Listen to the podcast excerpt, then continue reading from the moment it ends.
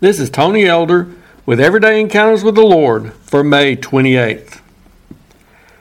I've grown accustomed to seeing various creatures around the porch of our church building. My most frequent encounters are with the various types of lizards that have taken up residence in the area underneath the shrubbery. I usually just get glimpses of them scurrying back into the brush as I approach. However, one day I was surprised by one falling off the top of the door as I opened it up. Now, fortunately, it landed on the pavement beside me instead of on top of my head. And depending on the season of the year, it's not unusual to find centipedes, spiders, ants, and other such bugs in the area. So, as I was unlocking the church door one morning, I hardly paid attention to a small bug crawling up the side of the wall. But as the realization dawned on me as to what it was, I did a double take.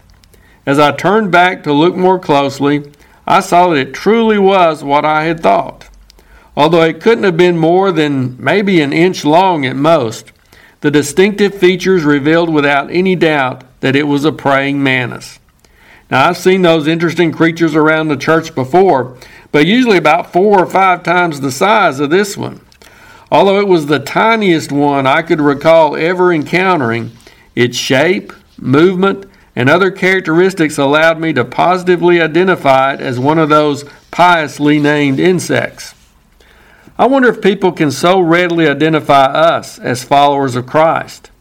Although we're not actually smaller versions of the one and only Son of God, we should be reflections of His character and should share some of those same qualities that are so distinct in Him.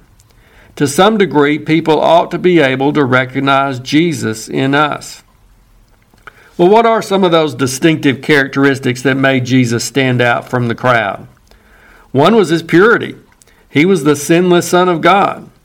While none of us in this life will ever attain to that same kind of sinless perfection, there should be growing evidence that we are continually gaining greater victory over sin in our lives. We can have hearts purified by faith and resulting lives that bear the fruit of holiness. Jesus was also different because of his compassion. In contrast to the religious leaders of his day, who were harsh toward sinners, Jesus offered mercy and grace. He reached out in love to those whom others ignored. The Bible indicates that love should be one of the most distinctive qualities people see in us as Christians. The kind of compassion that reaches out to help the needy, that speaks up to share the gospel with the lost, and that offers forgiveness and hope to those who have done wrong will all mark us as followers of Christ. Jesus was also noted for the authority with which he spoke. We carry similar authority, not, not when we simply share our opinions or current popular ideas, but when we stay true to God's Word and speak from it what God has clearly revealed to be His will. So let's use the words of an old chorus as our prayer today. Let the beauty of Jesus be seen in me, all his wonderful passion and purity. O thou Spirit divine, all my nature refine, till the beauty of Jesus be seen in me. As I recognize that miniature version of a praying mantis, may others recognize the glorious character of Christ in our small human frames.